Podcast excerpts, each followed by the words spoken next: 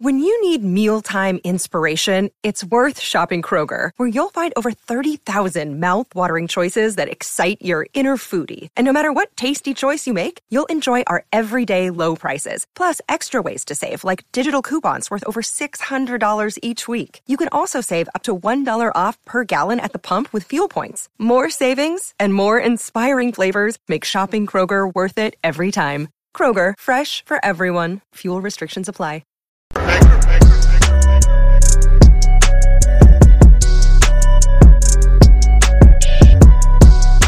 I'm back. Rodrance for the Black and White Network. Well, somebody very intelligent once said, turn off the lights, the party's over. Disney, woke Disney, the party is over. The bill is being sent to Ron DeSantis' desk. Florida lawmakers send a bill stripping Disney's special tax status to Ron DeSantis' desk. Florida's Republican led House vote Thursday to approve a bill eliminating the Walt Disney Company's special tax district, which allows it to self govern its land, sending the measure to Governor Ron DeSantis' desk to be signed into law. Considering he is the one that brought it up, probably going to sign that joker, I reckon. The bill passed by a 70 to 38 vote is expected to be signed by the Republican governor who earlier this week announced lawmakers would consider the termination of special districts in the state including the Reedy Creek Improvement District on which Disney World sits. Maybe next time you stay the hell out of political issues, Disney. If signed, the legislation would not take effect until June 2023 and would affect six districts in Florida. Reedy Creek was created in 1967 to help persuade Disney to locate its East Coast theme park in the Sunshine State.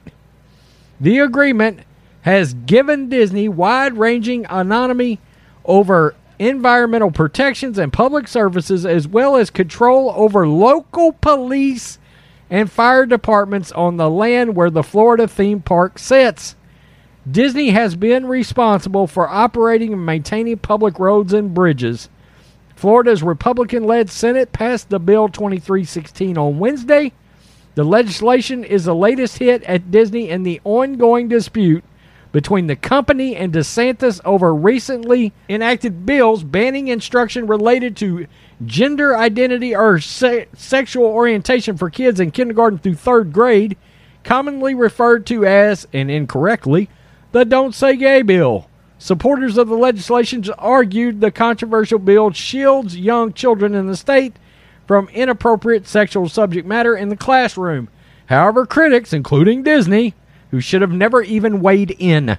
Say it, it is discriminatory to the LGBTQ community. That is a lie.